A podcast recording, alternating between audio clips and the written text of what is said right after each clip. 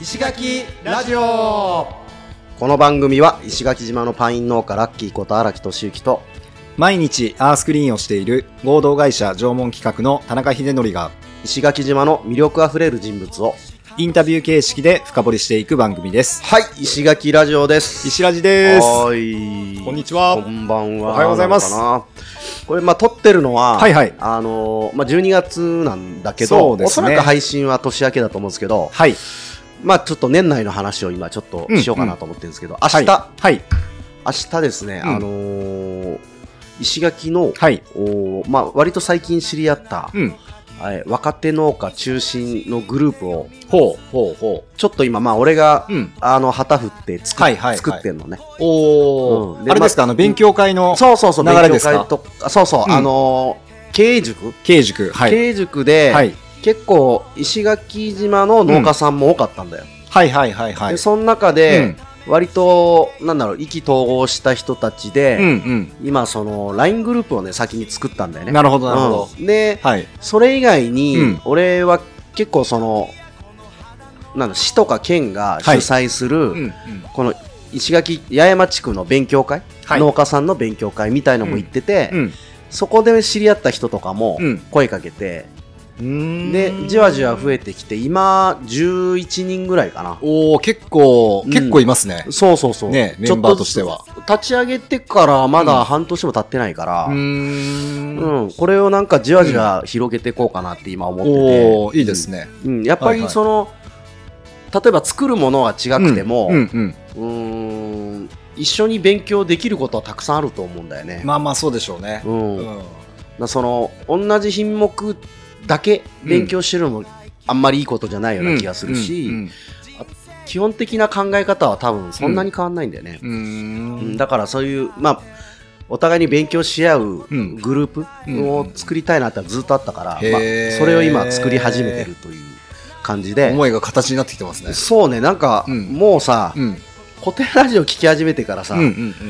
もう結果考えてもしょうがないならまずやっちゃおうか。まずやっちゃえっていうね。そうそうそうそう。それでも大事ですよね。いやもうなんか、ううん結局そこで、うん。あの、なんだろう、結局、自分自我が強いというか、うん執着が強いという感じかな、うん。その何を失敗を恐れてそれが失敗したところで何があるっていうそう。考え方にうん結構なってきて、まあ、まずやってみっかっつって、はいはいはいはい。ダメだったらやめるかいや、いやでも本当に、本当にそれですよね。何を始めるにしても、何をやるにしても。うん、なんか最うん近そういうマインドで物事うんを進め始めたら、はいはい。なんかねうん。気分が楽なんだよね、はいはいはいはい。まあ、自分うん。自分がやりたくてやってんだから、うんうん。ね、うん楽しんでやんないとなんかもったいないもったいないしそうそうそう、同じ、あれですもんね。一日ですもんね。何をやってもね。うんうんうんそうそうそうだからなんかまあそういうグループをね、うん今作ってんだけど、うんうん明日はい。えっ、とその最初の集まりというか、はいはいはい。えーまあそれぞれの、うん畑を、うん。こうこう交代で順番で、うんうんえー視察し合いましょうみたいな話があってそれ面白そうですうんね。で明日ね八重山ファームさん、八重山ファームさん。うんはい。に行ってきます。私、あの、石垣島スパイスっていうので、うん大変、あの、はいはいはい。毎日あアンバサダーでしょ。アンバサダーで。八重山ファームさんがはい手掛けてるはい加工品だよね。そうです、そうです、そうです、そうです。す。スパイスね。スパイスでも本当に美味しいスパイスがあってア、ンバサダーをやっていると。やらせていただいております。結構、はい。お互い急に、じゃあ八重山ファームがつながりが深くなってんだね。そうですね、うんそうですね。この間僕もだから、その、うんえっと、えー、先江、先江だ酒だ。うんにあるあ、行ってきた。あ、そうなんですよ。見学か。見学で、ああーの、パイナップルをはいはいはい。勇気で作ってうんうるん農薬使わずにでね。山中さんとかいたんかな、多分。はいらっしゃらなかったかな。中家さんが案内してたじゃん。そうです、そうです、そうです。はい。そっかそっか。うんいや、だからその、山マの視察行って、うん夜はうん酒飲みます。あー、みんなで渾身でね。はい。八重山村でやります。あ 八重山村八重山村で。いいですねはい。ズブズブですから、この部屋も。八重山村はね、タカちゃんがね、関わってるからね。はいハタンバーの。はい。まあまあ、で、やっぱそういう交流、うんずっとやりたかったんだけど、うんうんうんまあ、ようやく自分が独立して、はい。えーまあ、会社としてではなくて、うん個人として動けるようになったから、はいはいはい。うん、だからもうどんどん積極的にやろいうと思っ。やーやってた方がいいですね。ううんん。やっぱでそう意外と農家って、うんこう横のつながりはあんまないんだうん。よ。うん。出ましたね。ないうんで、一応あるとこはあるんだけど、はい。えーまあ、大体その、うん。なんだろう、そう、だ、誰かが作った、こう、こう、なんだろう、公な人たちが作ったものが多かったですね。市役所とか。あうんが作ったグループがそのままあるみたいな。そうじゃなくて、うんうんやっぱ自主的にやるのがすごい大事かなと思ってて、それができてるのがすごいいいなっていうん感じです、今。ね。うん、時代の流れとともに。そうね、うん。やっぱりつ今これからは、うん。その横のつながりがすごい大事だと思うから、うんまあ、そこを意識して、はい。お互いに切磋琢磨、いや切磋琢磨、切磋琢磨じゃねえ、切磋琢磨できるような、はい。まあ、グループにしようかなっていう感じいや、いいいいじゃないですか。まあ楽しみです、明日。はい。うん、第1そうです回ね。。楽しんできてください。はーい。飲みすぎないようにあ、そうだね。それだけ気をつけよう。はーい。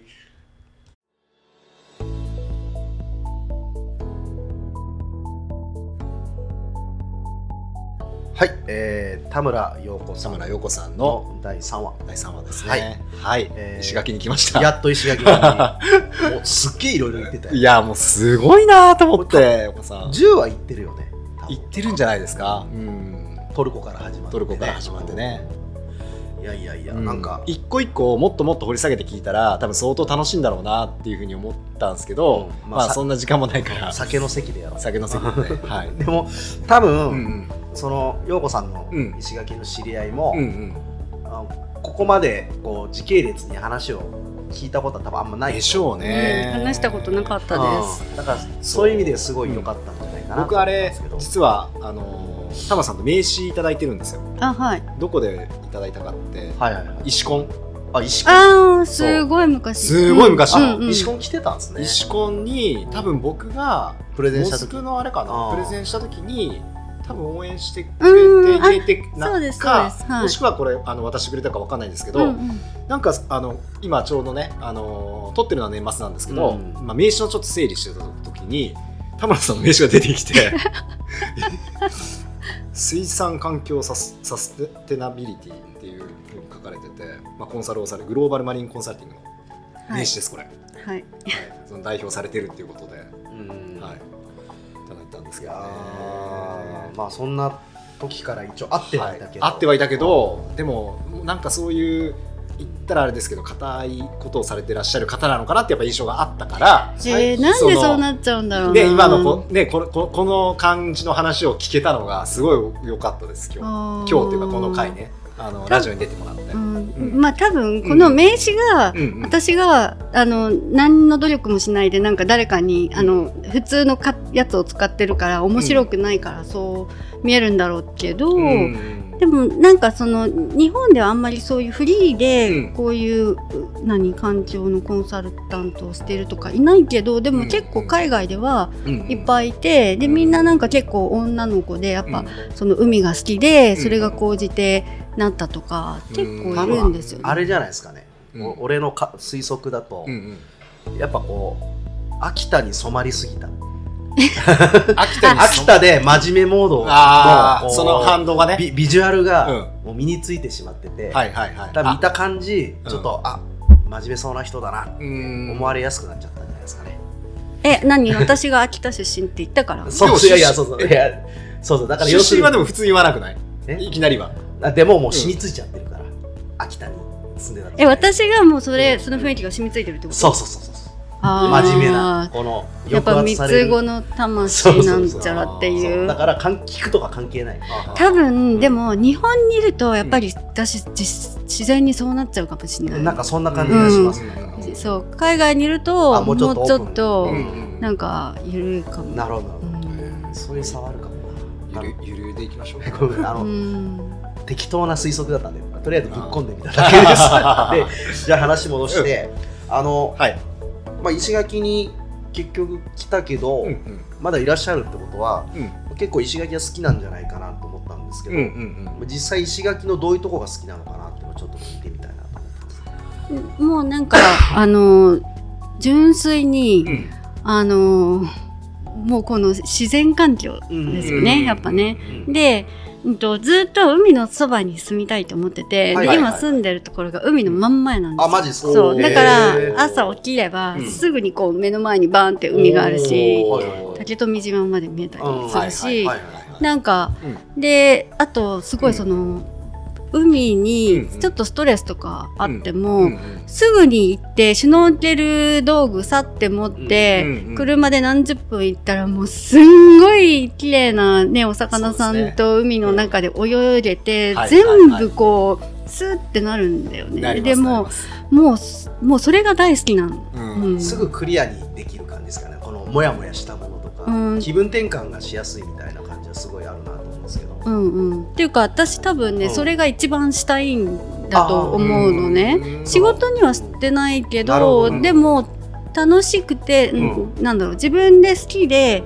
うん。何やるって言われたらそういうこと？山に行くとか、うん海の中に入るとか、うんでそれが何のお金もかけずあにうん。いつでもやりたい時にできるっていうのがもう最高なんだよね。なるほど、自然なんですね。なんですね。これうんまあ一応石垣山もあるからね低いけど、そうそうそう、うん、マーペーね。うん、いや、マーペマーペマーあまあまあまあ最近僕マーペーちょっとハマっててごめんなさい。マーペーって出ちゃったけど。そっか。思ったもね。うん、はいオモトとかね、結構ちゃんとほら、あの川もあって、はいはいはいで、川とか滝とかも好きだし、はいはいはい。うんうんうんうん。西表もあるしねちょっと行ったら。そうね。ちょっと行ったらさ、うん。そすぐに船に乗れるじゃん、はいはいはいなんかもうそれも最高で。そっかそっかそっか。じゃあいやもう自然度ストライクだったんですねねじゃあね。うんそうですね。他なんかあります？石垣よかった。いやなかったらいいですけど。自然だけです。いいんですよ。シーズンうーんまあでもそのやっぱいろんな島があるっていうのはすごいうんうん。離いい島にですねうんうんうん。ああこの近くにね。うんそう、うん、そうそう。俺もだからやっぱ気分転換年一ぐらいでは行きたいもんね波照間とか。ああなるほどなるほど。もう何もしない。うん。ぞ俺はみたいな、はいはいはいはい。ビール持って。海でビール飲んで。本そ読んで寝てまた起きてうん。飲んでみたはいいはいはいなはい。人出なしの生活をしててもなんかこう許されるような空気がある、うんありますありますある。りまうん。すあれがいい。ね。うんなんかね僕もこの間ちょっと縁あって波照間に初めて行かしてもらったんですよ。うん。一泊二日でもう完全に海外旅行でしたね。完全に海外旅行でした。あでも分かる気すねる、もう船に乗ってるとところ時から、うんうんうんうん。ちょっとまあ竹富とかね途中通るけどね。そう近くのところはまあ昔もずくの仕事やってたこともあったからうん。なんかまだ見慣れてるけど、うん。そこからさちょっと先行くとああもうこれ外国だなってなってでもうでも外国じゃないですか。もうだから全然ほら、日常からすぐそ離脱できる離脱できる。で、うんうんもうねうん。石垣の人からもともいないし、はいはいはい。で波照間に降り立ったらもうなんか異次元じゃないけど外国に降り立った初めての外国にパスポートなしで入ってきたみたいななんかちょっとそんな雰囲気で、うん。なんかうわこれもう最高だわと思いながら やってましたけどね。うんうん。でもそうそうやっぱ海やっぱ自然とあね。と島、島まねあ、。俺も島好きで相当いろいろうん。これ八重山は行ってたけど、はいはいはいはいはい。うん、そしたらそうですね。あ俺陽子さんのそのうん。MSC 漁業認証の認話証。はい。ちょっと気になるんですけど、それ今、う？んし審査員みみたいなことされてらっしゃるんですか？そう審査員が主なんだけど、はいはい。あのまあ、コンサルタンティングっていうか、うん。それをどうやってじゃあ改善してそれをはいはいはい取れるようにするかとか、会社さんに入っていくいくわけです。会社というかその。うん、あの認証機関っていうところじゃないと審査ができなくて、で認証機関がうん日本にはないんですよ。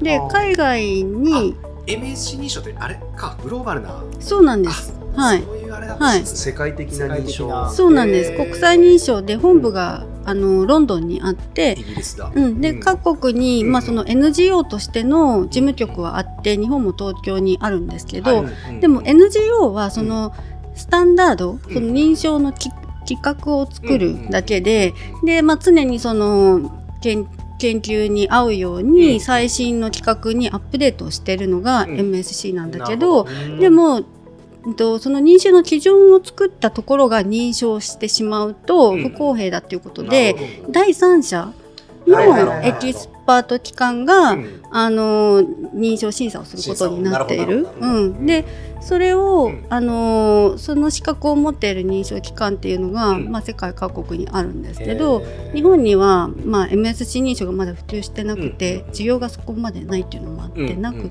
て、でなので私は今イギリスにある認証機関と、うん。まあ、サンフランシスコにある認証機関と,、うんととまあ、どっちかで、うん。まあ、主にイギリスの方で、うん。そこにあの、まあ、日本のプロジェクトがあった時にそこのチームに入るっていう感じで,、でチームでやってる感じ。です。かっこいい。世界的な認証だったんですね。なるほどなるほど。えっとそれ具体的にどんな感じの仕事というかガガイドラインんどういう事例というかうん。実際に。えあ話せる範囲で、うん。はい。うん。ガイドライン。なんかまあとにかくそのものすごいまずその漁業資源が枯渇してんですよね国際的にね。もうそ実際そうなんです、ね、世界中うん。どこもそうなんですか？世界的に見てあのまあ、どこもっていうよりも、うん。まあ、全体的に。で、うん。あの漁業資源が、まあ、その人間が増えたせいで、はいはいはい。その船とかがものすごい、まあ、今ハイテク化もしてるし、うん結局今世界にある船とか、うん。網とか、うん。その漁具をそうなんか全部使ってうん。取ろうとしたら全部さ世界の魚取れちゃうみたいな。そうそうそうそう、へー。人間の方が多いんですよ。そう人間とか船の方が、そうだから制限していかないと、はいはい。あの魚がこうで普通になんていうの海の中でさこう増えていってくれる生物うん。だからそれのうん。なんか余剰っていうかさ、うん。その取っても、うん。あの減らない。減らないライン。そうライン。うんうんねだってに人間だってそうじゃん。ねなんか2人から2人しか子供が生まれないのにそのうち1人取ったら絶対減ってくじゃんね、だからそれと同じでだ制限しなくちゃいけないのに、結局制限なんてしてる量すっごい少ないんですよ。はいそうですよねうん、で日本なんて例えばこんな何百種も食べてても、ううんんうんと7種しか制限かかってるのがないんですね。えーそう日本すっごい少ないんです本当に。それ以外はじゃあ逆に言うと取り放題っていうかそううなんまああの、うん。なんていうのかな数量制限をしているはい。あののが7種であとはまあちょっとその船の数とかで制限をしているのはあるけれども基本的にそのある船ではいくらでも取ってもいいみたいな。まあ漁期とかで制限する時もあるけどね。ど、うん。網のね、うん。あれを大きくしたりとかいうのをやってるのはそうそうそうそう。そうあとそれだけじゃなくてやっぱその網に何でもかけてもいいっていうか、はいはいはい。その混覚っていうのがあるんですよ。うんでイルカ巻いたりはいはいはい。クジラ巻いたり、じゃなくても別にサバしかいらないのにイワシ巻いてうん捨てたりとなかもうそういうのがすっごいその廃棄がものすごいのね。ええそう。魚もそうなんですか、うんそりゃそか海洋で廃棄してる。ううんそうか。廃棄もあれうばん。そのまあ売ろうと思って通ったけど結局お金にそんなならないから切ったりとかあとは絶滅危惧種とかをどんどんこう同じ網の中でどうしても巻くようなうん。種を取ってそれをうん。ねあのやってしまったりとか。で生態系にすごいインパクトがあったりとか。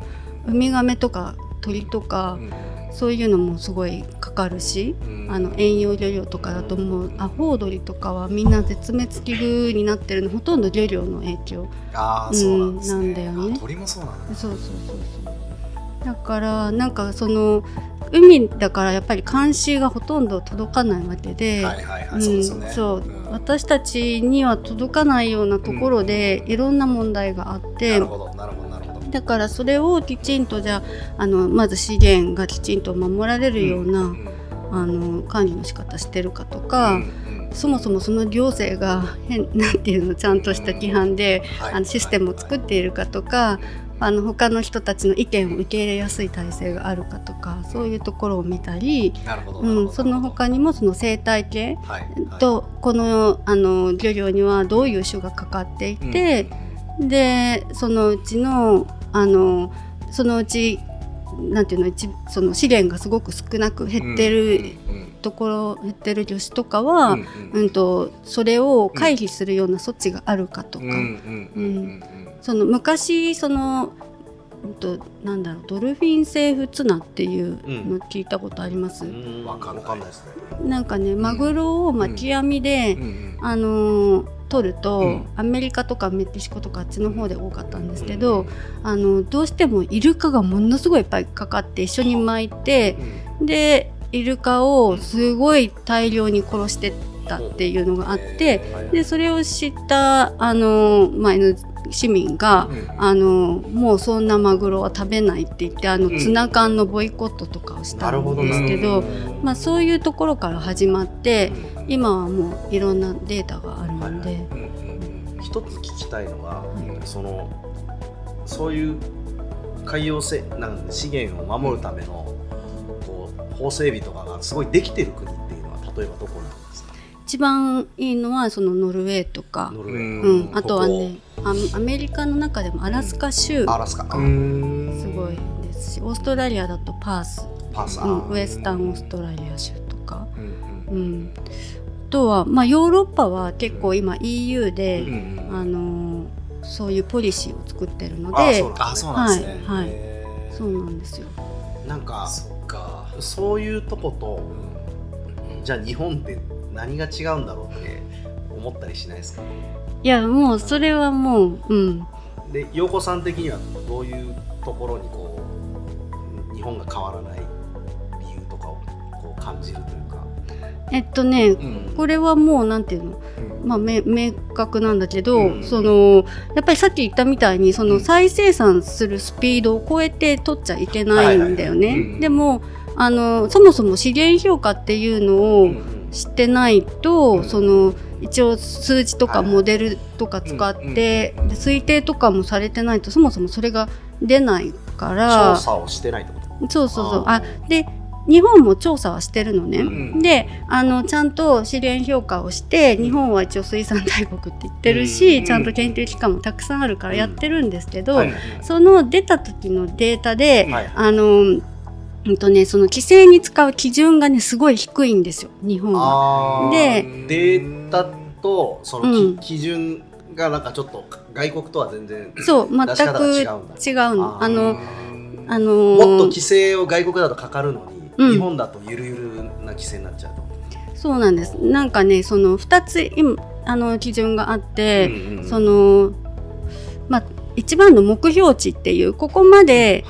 これが一番いいよっていう、さはいはいはい。本当にサステナブルなラインっていうのがあって、うんうんうんその目標値じゃあ加減値っていうのがあって、うんうん。もうこれ以下はもう全然ダメだよっていうそうそうもう最低ラインだよっていう、うんもうこ本当ダメなところ、はいなのに日本はずーっとこの最低ラインを目指して 規制を作ってきたの。そもそもだね。そう、そもそもでしょ？そう。でね、それはね、ずーっと、うんあの、まあ、その水産資源学者の中でも意見が分かれてたんだけど、はいはいでも一応それを指摘する人もいたんだけど、そういう人たちはみんな、その水産庁の、うん。その審議会とかから外されてきた。あら、そう。やっぱでそういう圧力がどっかがかかるんだうん。ね。そう。だから、まあ、日本の水産庁はその、うん、といわゆるヨーロッパとかが言ってた目標値を、うんこれはデタラメだってずっと言い張ってきたわけ。で否定してたのね。うん。なんだけど、うんあの本当にこのうん。5年ぐらいで本当に危機になって、うん。日本ももう本当に最最低限になってきたから、へーもうそうなんだ。うん、もう落ちるとこまで落ちたからそれで実はね、うん。あの2018年にはい。法律改正、あのうん。漁業法、うんめうん70年も法律改正されてなかったのがうん。やっと改正されて、あそうなんでですね。そう持続的な漁業の、うんうん。とにするっていうのが初めて盛り込まれたのね。そうでそれがね2020年からの施行になったから、うんやっと今私たちはその目標値が、あのをつく採用するようになって、うん。で今メジャーなツナ、あのマグロとか、そうね。うんそういう一番あの、うん。商業的に重要な種から、それを使うように資源管理が今変わってきてる。でも本当に始まったばっかり。あそうなんですね。うん。うわーすごい話。サンマとか全然いなくなっちゃったよね。ね。そうですね。ですね。3枚1尾6000円ですよ。スーパーから消えたと思って、そうそうそうそういやまあまあもちろんあれはさほら乱獲もあるかもしれんけど、その場所がね。気候変動というか海水温が上昇しているとかいうのもあると思うんだけど、えー、そうか。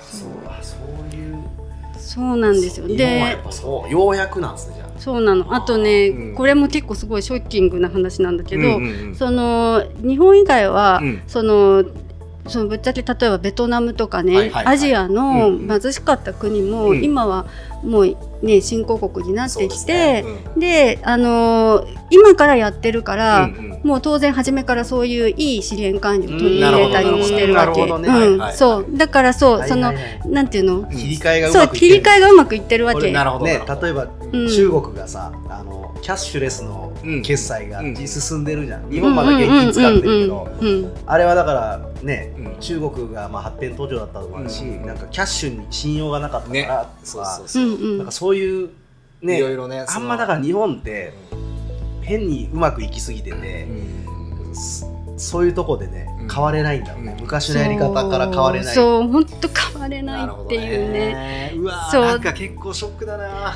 だからねうん。なんかそのなんて世界銀行っていうところが、なんか2030年までのね、その主要な国の旅客国の、あの展望をはいはい。全部まとめたら、なんとうその他の国は全部今ねうんと旅客量上がってんの。伸びて右肩上がりなの。そう。伸びてるの。はいはい。ですごいこう資源管理がうまくいって、うん。ちゃんとマーケットに乗って、ううんまくいってんの。日本だけがマイナスになってんの。本当にけ？そう。日本だけがもう2030年までにん。ずっとそのマイナス予測なんマジっすか？だよね。本当あマジのか。うん日本大好きな皆さん日本は危ないですよ。これがリアルですよ本当に。本当に。リアルな。申し訳ないけどでも本当のことだからね。いやでもこういうことが、うん。ね石垣ラジオで聞けてるっていうのもすごいことだしすごいですよね。もう本当あのちゃんと現実を見つめた方がいいよね。ですね、うん。本当に。いろいろいろいろと。なんか、うん。そういうのをねやっぱり知ってもらうっていうことでいろいろねうん。りょうさんも今、活動動き出しますもんね新たに。でね。じゃあその流れで、うんうん。あの SII のことをちょっそうですね。と聞いてみたいなと思うんですけど、うん。まあねあのエマさん。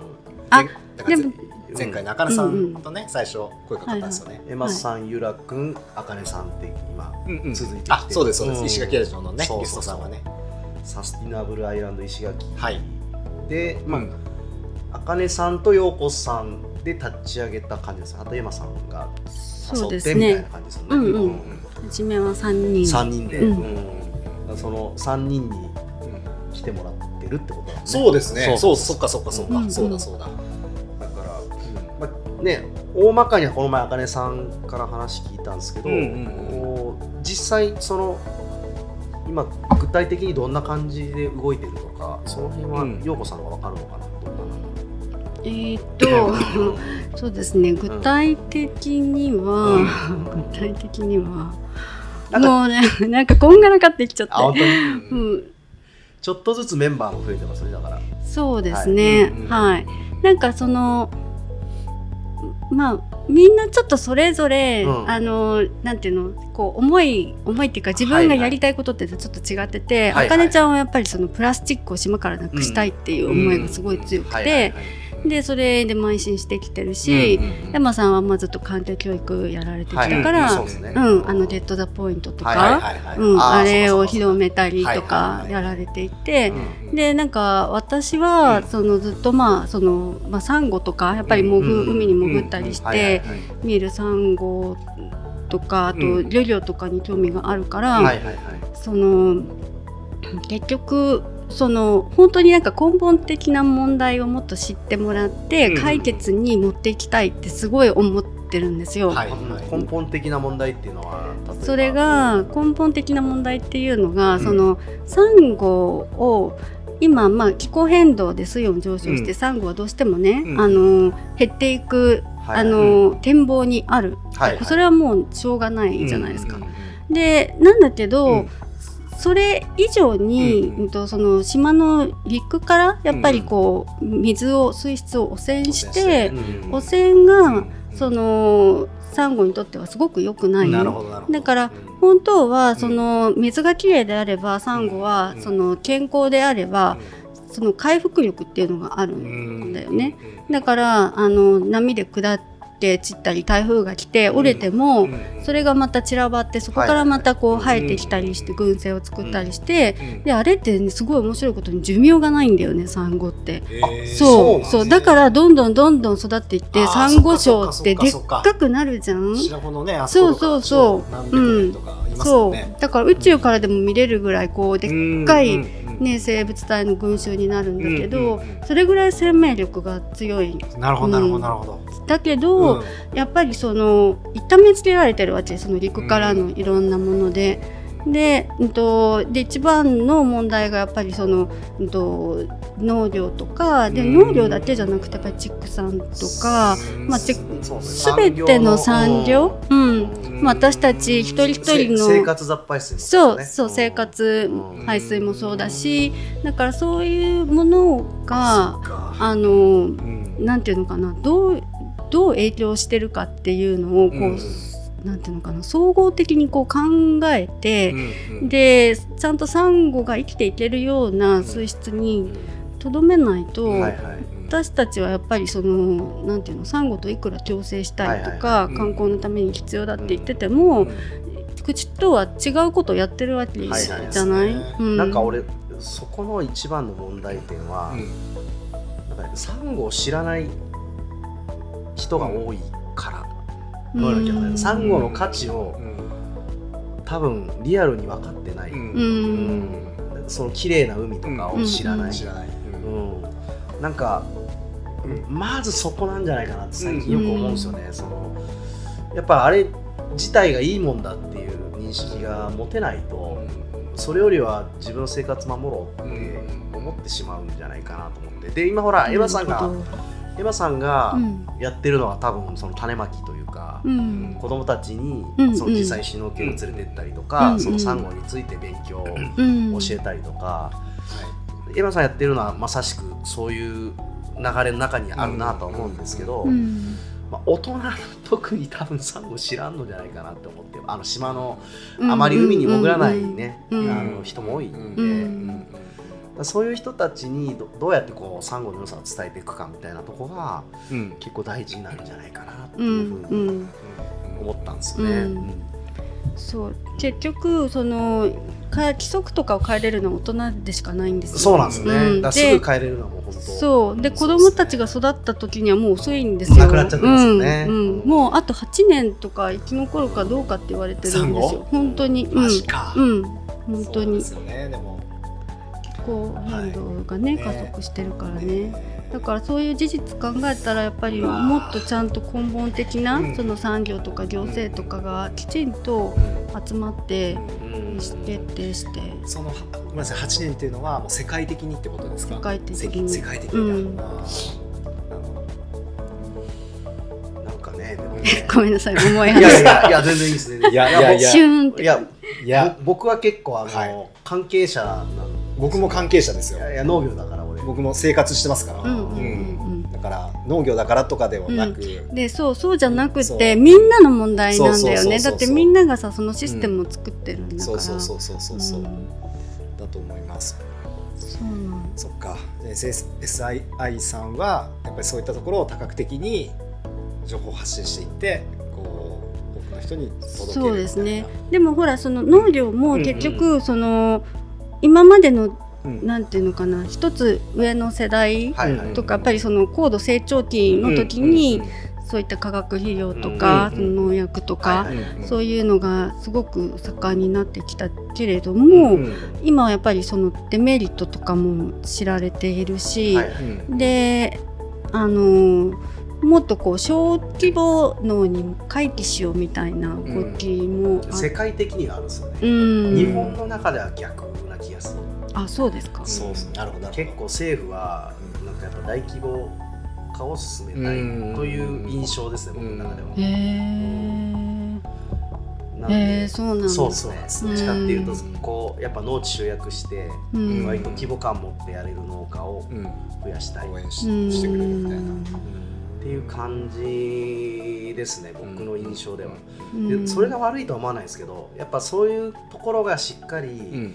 その環境インパクトが出ないような農業を模索していくのが大事だと思うってて、んすぐは無理なんですけど、うんやっぱこの実験みたいなものを、まあ、専門家の方とうんか、うん。その行政の人とかうん。とお話し合ってやっていけばいいと思うんですよ、うんうんうん。全然そんなの力貸すし、うんうん。土壌流出っていうのは、うん。農業にとってもうん。ものすごいうん。危ないことなんだよね、うん。土壌流出で農業できなくなるっていううん。のは、過去の歴史を紐解いてうん。も、いろんなところであったわけよ、うん。実際に、うん。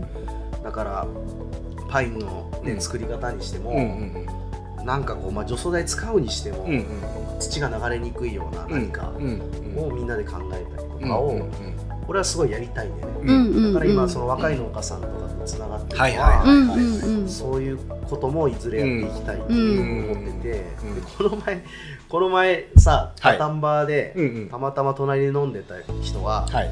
なんか宇都宮大学かどっかのうん学生さんで、ほうそのへー。先生がなんか土壌流出のことやっててみたいな話。えー。いるいるいる。え宇都宮大学の人。で、うんつないでくださいって言ったけど、うん。それっきりなんだよ、へー。やる気あるな。現場の農家とつながろうとしない研究者も問題じゃねえかって、うん。その時ちょっと思ったんだけど、うんまあわかんない。その学生さんがね、うん。怖くて先生に言えないのかちょっとよくわからんけども、うんうん。どっちにしろうんやっぱ現場の若い農家うん。にうん。やっぱ話を聞きに来る,、うん。来るのがなん。かその役割なん。じゃないかなって、いや本当にそう思うだからうん。その SIA が本当にやりたいのはそういうところだと思うのね、はいはいなん。かそのプラットフォームっていうのが、うん。そのいろん。な人その農家さん。と研究者と行政と、うん。もうぜ全部がこうなん。ていうのつながる、はいハブになん。るみたいなねうん。そう、そういう風になればいいなと思ってて、ね本当にうそうなの、そうそうですねうん。うん。そのエマさんがね言ってたのね、うんうんうん。そのあ組織なんですかって言ったらいや組織じゃないんです。コミュニティって言ってましたね。コミュニティなんですって言ってて。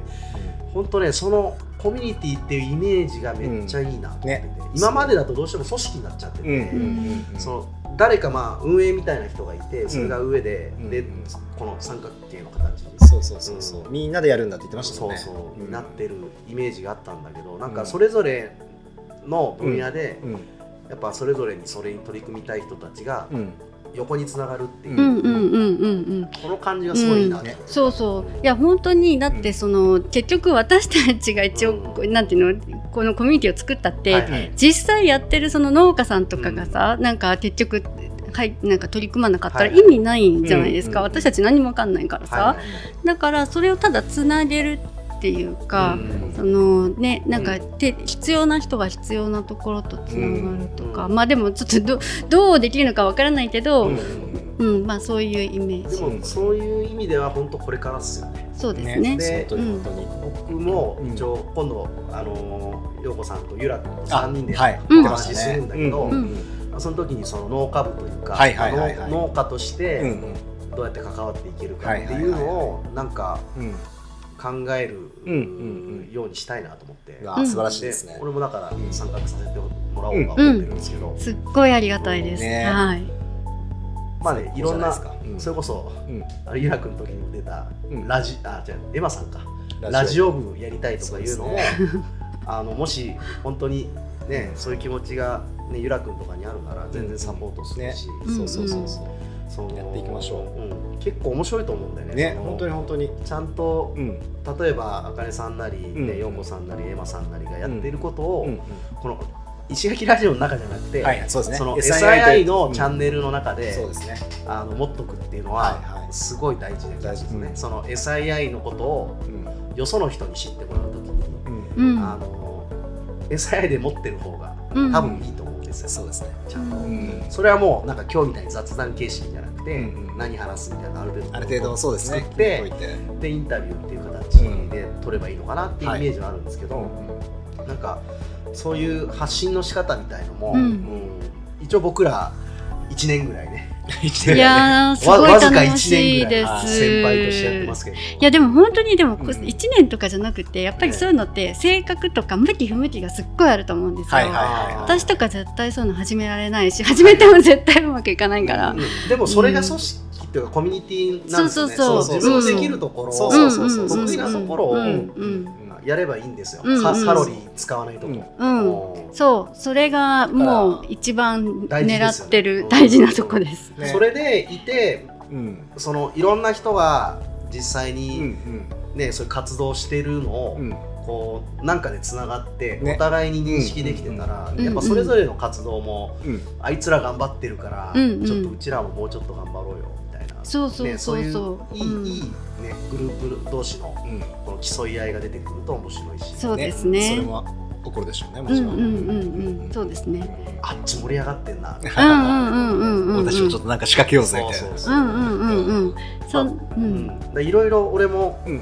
ね思うところあるんで、まあ、うん。そういう俺のアイデアもはい入れて、あのぜひ SII でうん。なんか活用できるものがあれば、提案させてもらおうかな。とありがとうございます。はい。です。ね。はい。なんかその多分私たち SII のそのメンバーにできることは、うん。そのビジョンをうん出して、はい。でまあこういうことが起こってるんだよってもう、うん。これまで分かってるそのはいはいはい。サンゴのこととか、うん。その危機のこととかをうん。伝えて、じゃあ何が問題なのかっていう問題提起をして、はいはいでそれを、うん。まあ、知ってもらった人たちがみんなそれぞれで、はい。こう趣向を凝らして考はいはい。えて、みんなでつながり合ってくれたら、うんそれが広がっていったらすごいいいなって思ってます。ちょっとずつでも、うん。なんかみんなで変えていけたらそれはなんかすなんだろうなすごい面白いというか、まあ、充実感とかにつながると思うんですよね、幸福感とか。はいはいはい。うん。でそうですね。そこで生まれた幸福感がまた伝播して、うん。あのまたその家族だとか、うん。その友達とかにうん。いい影響を与はいえて、はい。っていう流れに持っていけたらすげえいいな。最高。最高ですね。本当に。そうしたら多分政治家さんとかも変わってくるんですよ、うん。うん行政の市の職員さんとかも、下から下からね。うん。そうそう。うちらがやっぱ、うん。なんだろう。何の見返りというわけじゃないお金的なもの、うん見返りではなくて、なんか純粋にやりたいから、島良くしたいからやっているっていう人が増えてきた時にそうですね。多分何かが変わるんじゃないかうん。な、そのねヒデが何前 3. 点何パーセントとか3.5%理論5%ね、島この人口の3.5%がうん。意識が変わると、うんうん。そこからっちの方向に行く行きやすいみたいな変化が変わる。そうそうそうそう。ね起こっていくっていう。でもなんかもう石垣島ね怒ってる気がするんですよね。もうすでに。本当にまあ、うん。僕が見えてるのは石垣島だけだけど、うん。その中でも今ものすごくそのこの1年ぐらいうん。で意識が皆さんの意識がすごい変わって、うん。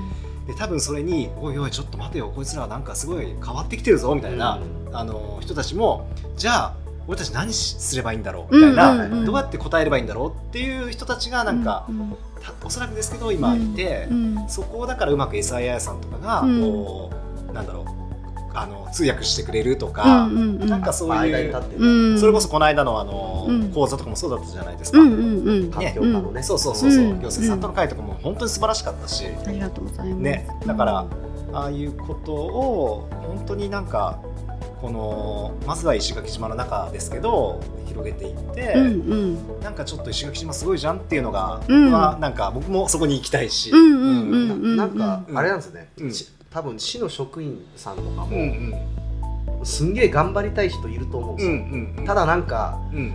その全体的に頑張ったらやっぱそう。あ秋田と一緒ですね。そうそうそう。なんかちょっとこいつ違うんじゃんっていう雰囲気が。出る杭になっちゃうと、うんうんなんかうん周りからの何か、ねそれはもう。こう同調圧力的なものももしかしたらあるのかなと。そうやっぱそっちですか絶対そうです絶対あると思う。だからうん。多分、うんその一生懸命やった方が仕事は楽しいと思うんですよ、うん。だからそれができないのは、うん。その職員さん責任というよりはこのみんなの責任なの。で、うん。職員さんだけ責めても結構解も決しない。ちろんもちろんもちろんそうそれにやっぱり今までの、うん。まあ、やり方っていうか、そうね。風土っていうのがあったと思うし、うん。だからやっぱりコロナでそれが変わったっていう、そして SDG 未来都市にもなったんだし、ねこれからは違うんだっていうその風土がね作れれば。ね。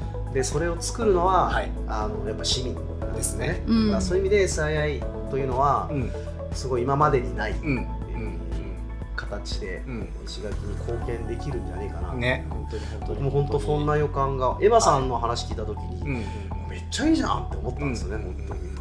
これもっとどんどんやりましょうっていう感じになったんで、あかねさんの話聞いた時にも思いました。もちろんもちろん、うん、で最初はエマさんだからね、うん。そうですね。来てくれたのが、じゃあぜひぜひもはいう一緒にやりましょう。練り込んでください。ははい。はい。バンバンやりましょう。もうヒもうなんかデもうヒデもだってはい。できる範囲でねゴミ拾い隊長。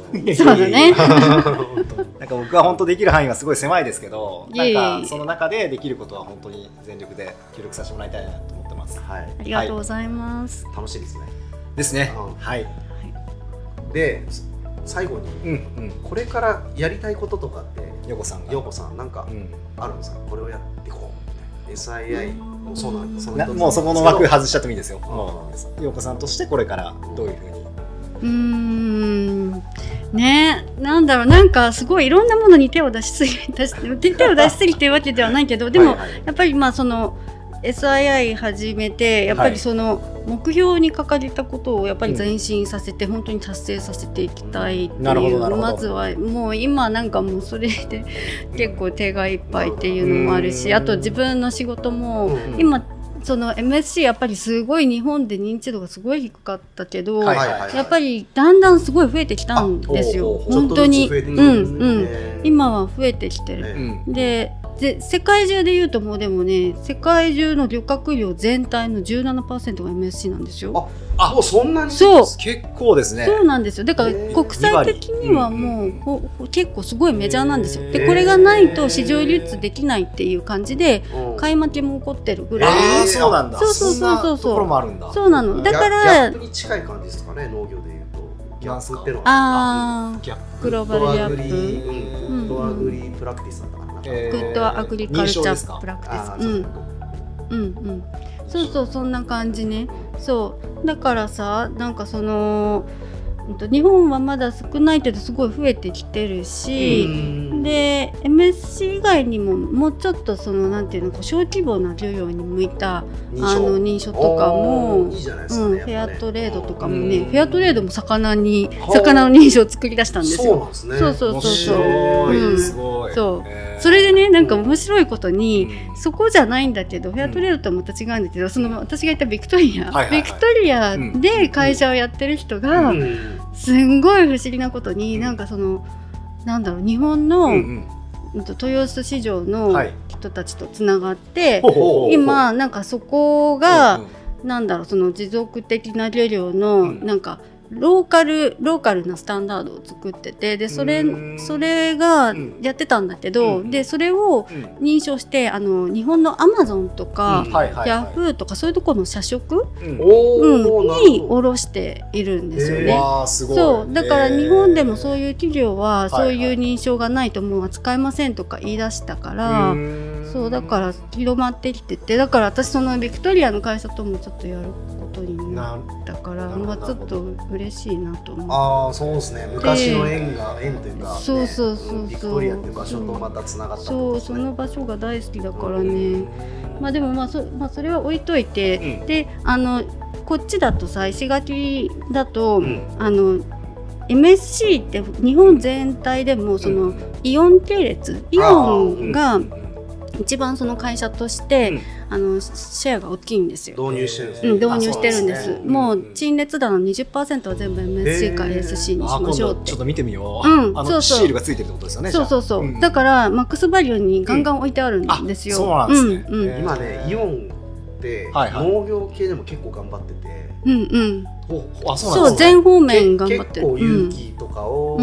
積極的に進めてるんですよ、そうなんだ。イオンアグリ創造っていう会社があって、すごいんですよ。でまたうんここが結構会社としてもすごいから、うんうんどんどんねいい人材をうん。育てて、うん。うんでどんどんこう農業界に輩出してる感じなんで。えどういうこと？どういうこと？どういうこと？だからそこの会社で会社でうん。育った人間が独立して、農業に農業に。携わってるんですか？そうそう。へえ面白い。だから農家だから。あのイオンアグリ創造っていう農業法人だから。ああそうなんですね。そうそうそう。そこでそこは勇気とかをやって勇気もやってるしやまあそうじゃないのもやってるんだけど、そこで技術磨いた人が独立したりしてん。そうやってどんどんいい人材を輩出してる。なるほどなるほど。うんうん世の中うん。に意外とイオンがなんかその、ね。悪いイメージも結構あったんだけど、うん。ねあのき地方の 商店街潰すみたいな。確かに。大規模だからね。でもそうかイオンはうん。イオンなりにうん。やっぱちゃんとやってる部分もあるんで、うん。そこは評価した方がいいんだろうな、そうですね。なるほど。うん。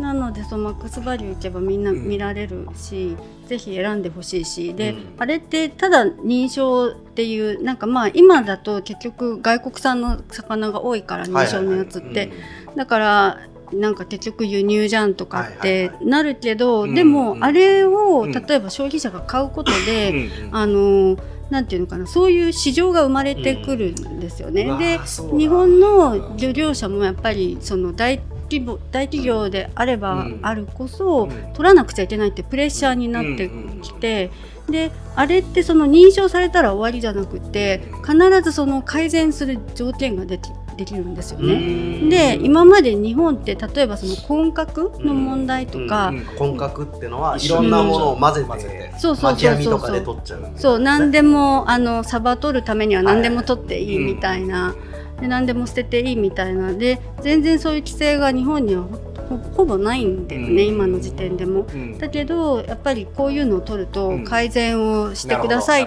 じゃないともう認証停止になりますよってなるからプレッシャーになってで日本にもそういうあのもっと生態系に優しい取り組みが広がるきっかけになるから、うんだからぜひみんなに買ってほしいな。認証のうん価値を上げるためにうん。みんなで買おうっていう話ですよね。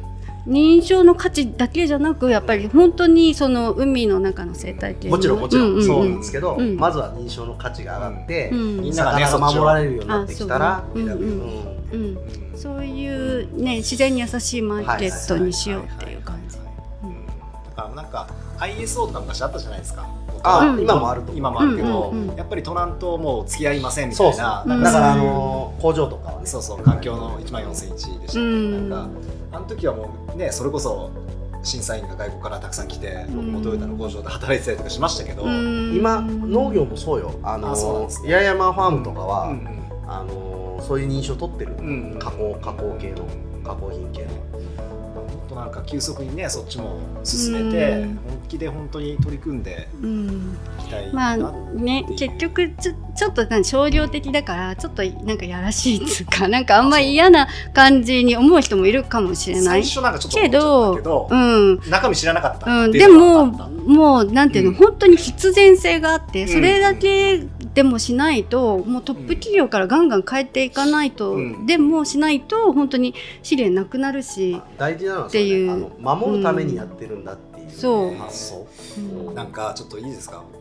はいはい。込んじゃって、うん。2048年にもう海の魚は食べられなくなりますよっていううん、話あるじゃないですか、うんうんうん。結構僕リアルに感じちゃってるんですけど、うん。今日の話聞いて特に。いやだからそういうデータがあってそれになってる。ですよね、うんうん。わおそうか、うん本当に。そうな魚のは食べたい、うん。本当に。そう。でもっとリアルな話するとうんうんその今ってなんだっけ、一日にな なんだっけ？20, 20万人じゃない？なんかなんかすとにかく人口増加がすごいんうんですよね。うん。だからね。